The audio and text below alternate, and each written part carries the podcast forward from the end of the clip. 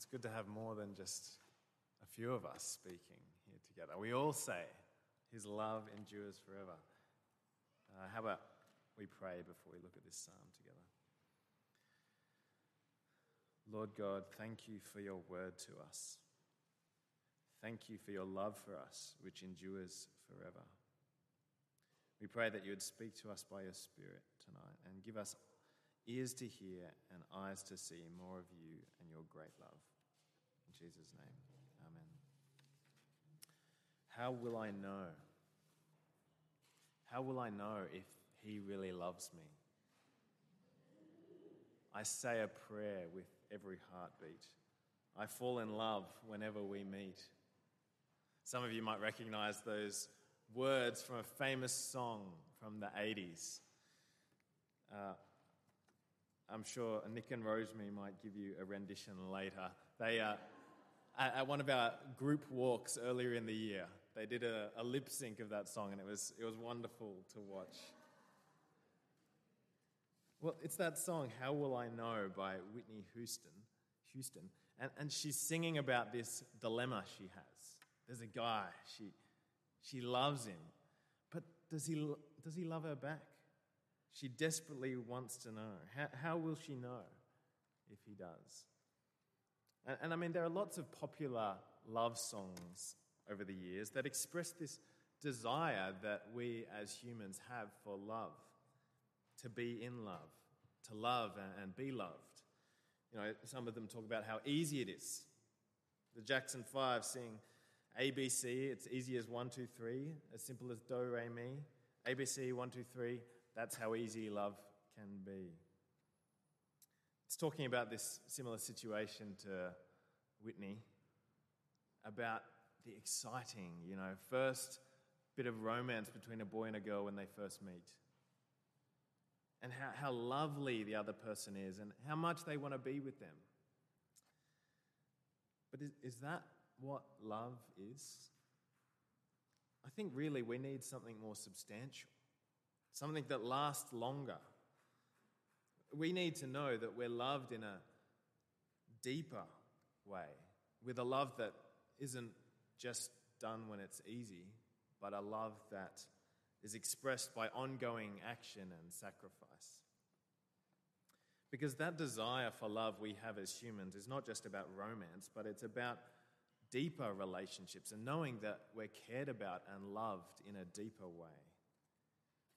You know, like, like having a long term friend who actually cares about the ups and downs in your life, who, who celebrates the highs and, and grieves the lows with you. Or, or like a caring parent persistently caring for their child through any up and down. Because real love is not based on feelings, which are here one day and gone the next, but real love persists and, and perseveres. You know, it might be described in words, but real love is demonstrated with action.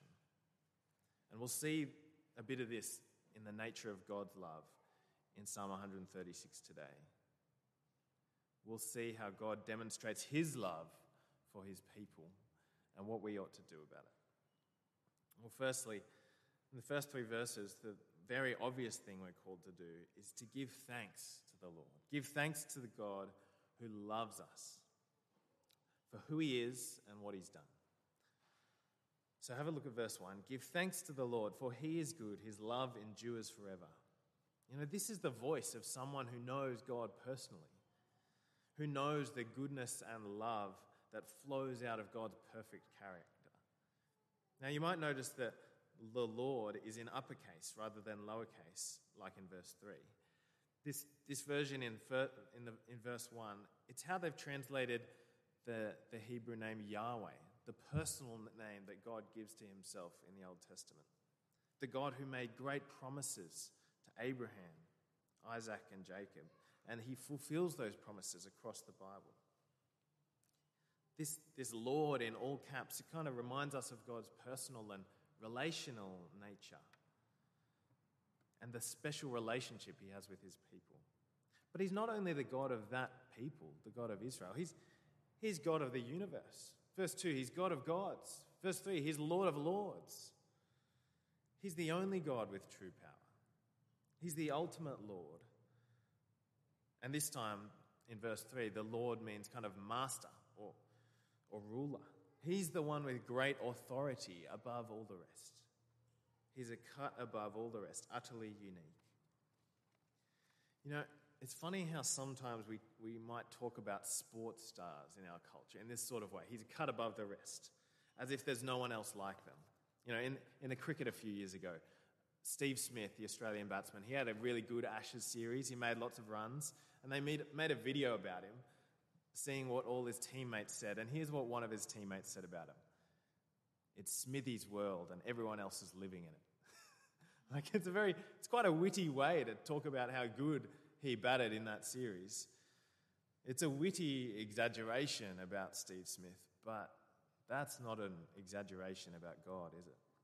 This is God's world, and everyone else is living in it. He's the God of gods and the Lord of lords. He's the one we are called to give thanks and praise to because he is good and his love endures forever. Now, you might have actually recognized that first line of the psalm because it appears in other psalms. It's the first line of a few other psalms, and also in the historical books of the Bible, such as Chronicles. There are times when the people of Israel would sing this line to celebrate what God had done for them. They sing it after David defeats the Philistines, and they sing it after the temple is built by King Solomon and they're dedicating it. Look at what the God, look at what the Lord has done. Give thanks to the Lord, for he is good. His love endures forever. And so that leads us to our next point, which we see throughout the rest of the psalm. We give thanks to God for what he does, for what he has done. Because God's actions are this beautiful outflow and demonstration of his loving character. So let's have a look at verses 4 to 9. To him who alone does great wonders, the one who made the heavens, the one who spread out the earth. And verses 7 and 9, the one who made the great lights, the sun, the moon, and the stars, his love endures forever, after every line. And for all, all of these, we're called to give thanks.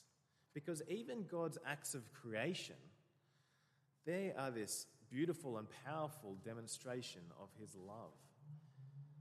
When, when we look at the sky or the beautiful horizon or the blinding brightness of the sun or the stars and galaxies at night that are just too numerous to count, it's amazing to think that God created them instantly without any sort of difficulty. He just spoke, and there they were.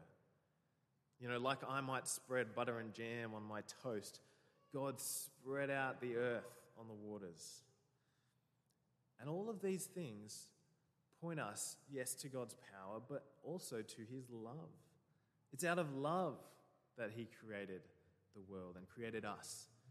He didn't create us or the world because he needed us or he needed a world full of resources. He is perfectly self sufficient, but he created us in order to love us. God is the one who created the universe. That's the first thing we see he does and has done. And then in verses 10 to 15, we see he's also the one who redeemed his people. Redeemed his people. We hear in these verses about the way God rescued Israel from slavery in Egypt after commanding Pharaoh again and again to let his people go. Have a look at verse 10, what he finally did. He struck down the firstborn of Egypt and brought Israel out from among them with a mighty hand and an outstretched arm. He divided the Red Sea asunder and brought Israel through the midst of it. And then again, his love endures forever after everyone. You might remember that Israel, their people, they, they walked through the Red Sea on dry ground with a wall of water on their right, a wall of water on their left. But God, in verse 15, swept Pharaoh and his army into the Red Sea, who were chasing them. God redeemed his people rescuing them from slavery in Egypt and from that harsh master Pharaoh. And, and he brought them out to be with them, displaying his great power and his great love for them. And he did it with this, this, this phrase that pops up here and in other places of the Bible a mighty hand and an outstretched arm. You know, like a, like a lifeguard grabbing someone out of the ocean who's drowning. You know, at Bondi Beach, there are always people who need rescuing. So many that they made a show about it. I don't know if you've seen Bondi Rescue. But there's always someone at the beach who needs rescuing. You know, they'll be in the waves, struggling to keep their head above the water, and the lifeguard will race out on this rescue board and pull the person out of the water with a mighty hand and an outstretched arm. You know, Israel had been stuck in slavery, oppressed by Pharaoh, king of Egypt. But in love, God rescued them and brought them to himself with this mighty hand and outstretched arm. God redeemed his people. That's the second thing we see he does. And then, thirdly, he gave them an inheritance. We see this in verses 16 to 22. God led his people through the wilderness. Verse 16. He struck down great kings, he killed mighty kings Sihon, king of the Amorites, and Og, king of Bashan, and gave their land as an inheritance, an inheritance to his servant Israel. You know, out of all of the nations, God chose Israel, the descendant of Abraham, to be his special people. And he rescued them from slavery in Egypt. And initially, after that, he led them through the wilderness. But God had promised Abraham that he would provide land for his people a promised land, a place of rest, a land flowing with milk and honey. It was not God's intention for them to be nomads forever. So God struck down other nations, enabled Israel to take their land. He gave them land as an inheritance. Now, a few years ago, Rachel and I went for a road trip uh, from Sydney. We went up the coast, and so we drove a bit, then set up our tent, spent a night or two, packed up, drove a bit more. And eventually, we just got so sick of setting up, packing up, setting up, packing up. And Rachel was also pregnant at the time, so she wasn't feeling great. Um, that we just decided to book an Airbnb up in Noosa for a few days. And it was just the best. After spending so many nights in tents, in a tent, setting up, packing up, setting up, packing up. It was so good just to be in a house with a, a with a couch and a bed, a kitchen, a balcony. You know, we love camping, but only so much. Uh, staying in that house was much nicer than tenting. And so God provides a place of rest, a home for his people Israel, a place where they can settle down a place to be their inheritance. But there is something a bit jarring here. I don't know if it was jarring for you. Verse 17 To him who struck down great kings, his love endures forever. Or perhaps back in verse 10 To him who struck down the firstborn of Egypt, his love endures forever. A question we might be asking, particularly in today's culture, is how can striking people down be a demonstration of love? Killing people, sweeping armies into the sea? How does that show love? It's jarring to read that struck down and love in the same line, isn't it? Well, firstly, it's clear that God's love being celebrated is his particular love for his people, Israel, his chosen people. God loves all the people he has created, but he has this special love for his covenant people. Sometimes the Bible speaks about Israel as God's son, or the relationship as a husband and a wife, to show this special covenant relationship. A covenant is, is a promise, an agreement in a, in a relationship, like a marriage. And so God provides especially for his people Israel. But still, is it, is it fair to those other nations to be destroyed in this way? Well, all of those kings had the opportunity humble themselves before the God of gods and the Lord of lords. But they chose to resist him. They chose instead to declare war against God and his people. You know, Pharaoh had lots of opportunities to let God's people go, but he kept them as slaves and then pursued them into the wilderness. Sihon and Og, they were given warning and could have just let Israel pass through their territory, but what did they do instead? In their pride, they marched out with their armies against Israel, picked a fight with the God of gods, the Lord of lords. You can read about those stories in Exodus 7 to 14 and Numbers 21. But God rescued his people, people Israel from Egypt and gave them land as an inheritance, his special people, in the face of countries, nations that opposed him. Because God, like he promised to Abraham, he opposes those who oppose his people. God created, God redeemed, and God gave an inheritance. Now, in these last verses, we, we see that God remembers. Verses 23 to 25. He, he remembered us in our low estate and freed us from our enemies. He gives food to every creature. His love endures forever. Now, these verses could apply to several different parts of Israel's history. When, when God remembered them in Egypt and rescued him, them, or, or in the days of the judges, when they disobeyed God and, and were so oppressed by their enemies, but they cried out to God and God remembered them and rescued them.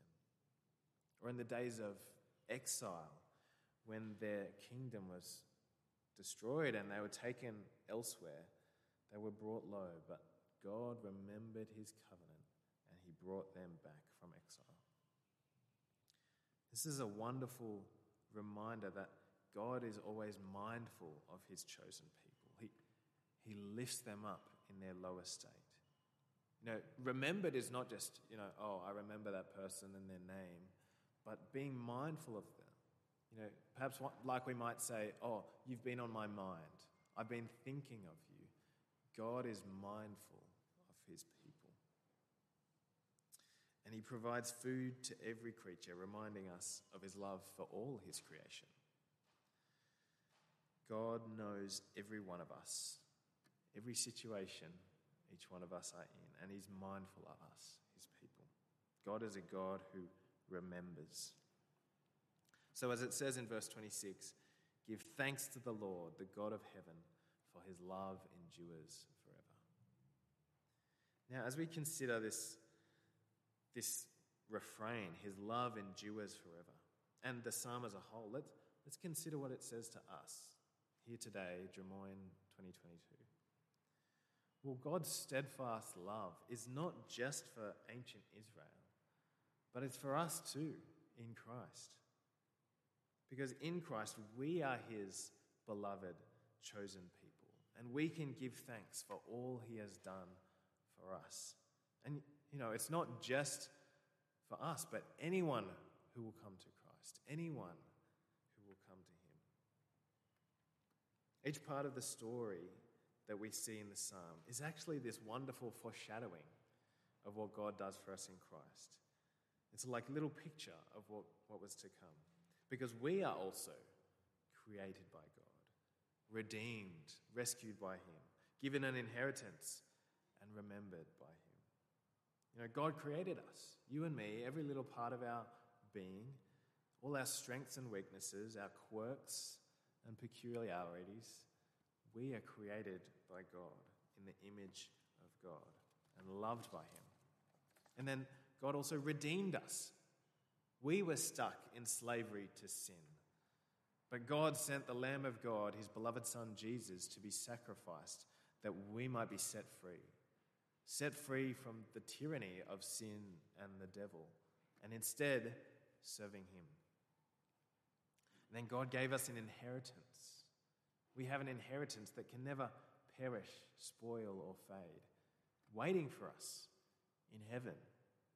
We have this eternal home of rest to look forward to, our very own promised land, where the enemies of sin and death crying and pain will be no more.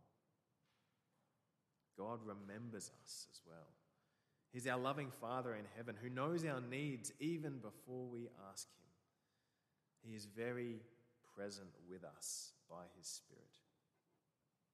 And all of these things, they're an outflow of His everlasting, enduring love. So let us give thanks to the Lord, for He is good. His love endures forever. So, what else might we do with this? This love of God, that having seen it in action? Well, there are lots we, we could do, but I, I want to highlight two in particular. So, firstly, you know, obviously to give thanks, straight from what it says here. Be thankful for God's love. And I think something that can help us in that is to make a habit of it and as well to seek satisfaction in His love. I've realized that I find it easiest to be thankful at mealtimes. And this is partly habit, but also I just love food. I love tasty food. So uh, eating a lasagna, oh, thank you, Lord, for this lasagna. So good. So let us be that sort of satisfied by God's love. Let us delight in it. Here are a few verses that help me to delight in God's love. From Psalm 63, it says, Because your love is better than life, my lips will glorify you. I will be satisfied as with the richest of foods. With singing, my lips and my mouth will praise you. Or perhaps from the New Testament, 1 John chapter 3, verse 1. See what great love the Father has lavished on us, that we should be called children of God. Right? Reminding ourselves of what God has done for us in love. It's a way to feast on it so that it satisfies our souls. And, you know, just like we said that line 26 times, his love endures forever. Let's make a habit of that, reminding ourselves of God's love so that we might praise him for it. And secondly, let's also seek to imitate it, to be people who love like God loves. In 1 John, it says, Since God so loved us, let us also love one another. To love people in action, love one another in action and in endurance and patience. You know, especially those close to us who can be most irritating to us, like our family at home or, or even our church family here. Those close to us are the ones God calls to love the most, calls us to love the most. And the love that we see God have, it's not like the love we see in the world around us. As I mentioned at the start, it's, it's just so much wider and, and longer and higher and deeper than the shallow and, and short lived love we see in our culture. God's steadfast and enduring love is a much better model. So let's make sure we're looking to Him for how to love, not the world around us. So may we be satisfied by God's love and give Him thanks, and may we imitate His love. Now, about, about a month ago, we went away with Rachel's side of the family uh, to celebrate a milestone with Rachel's grandparents, her Oma and Opa. They're in their 90s and they'd recently celebrated their 70th wedding anniversary. And so just thinking about it, blows my mind. They've been married for 70 years, you know, longer than I'll, think anyone here has been alive. And it was amazing to spend time with them and celebrate with them. And, and one of the things we got to do was watch some of their family videos from, you know, 60 years ago and just see their family in action, see the love that Oma and Opa had for one another and for their kids. And then and then look from the TV screen across the room to them sitting together on the couch, you know, with a lot of years, more wrinkles and stuff, grey hair. But to see the longevity and the endurance in their love was really inspiring and encouraging. You know, Rachel and I are up to seven years at the moment. We've got a long way to go to get to 70 if we're still alive. But their marriage is a great example to us of enduring love in action. It's a long, long term game. And that, that's not even anything like God's love for us. That's just a glimpse of the enduring and long term love God has for us, his people, his beloved children. So hear these words from 1 John chapter 4. This is love, not that we loved God, but that he loved us and sent his Son as an atoning sacrifice for our sins. So, dear friends, since God so loved us, we also ought to love one another. So, brothers and sisters, may we find satisfaction in God's great love for us and give thanks, and may we imitate it in our lives. Let's pray. Lord, we give you thanks, for you are good and your love endures. Lord, we, we pray that you'd forgive us for the times when, when our love is just so short lived and, and so shallow, based on feelings perhaps. So we pray that you give us strength and your spirit to love people as you love them and as you have loved us. Lord, please satisfy us every morning with your unfailing love. Make us rejoice in your love and give you thanks. In Jesus' name.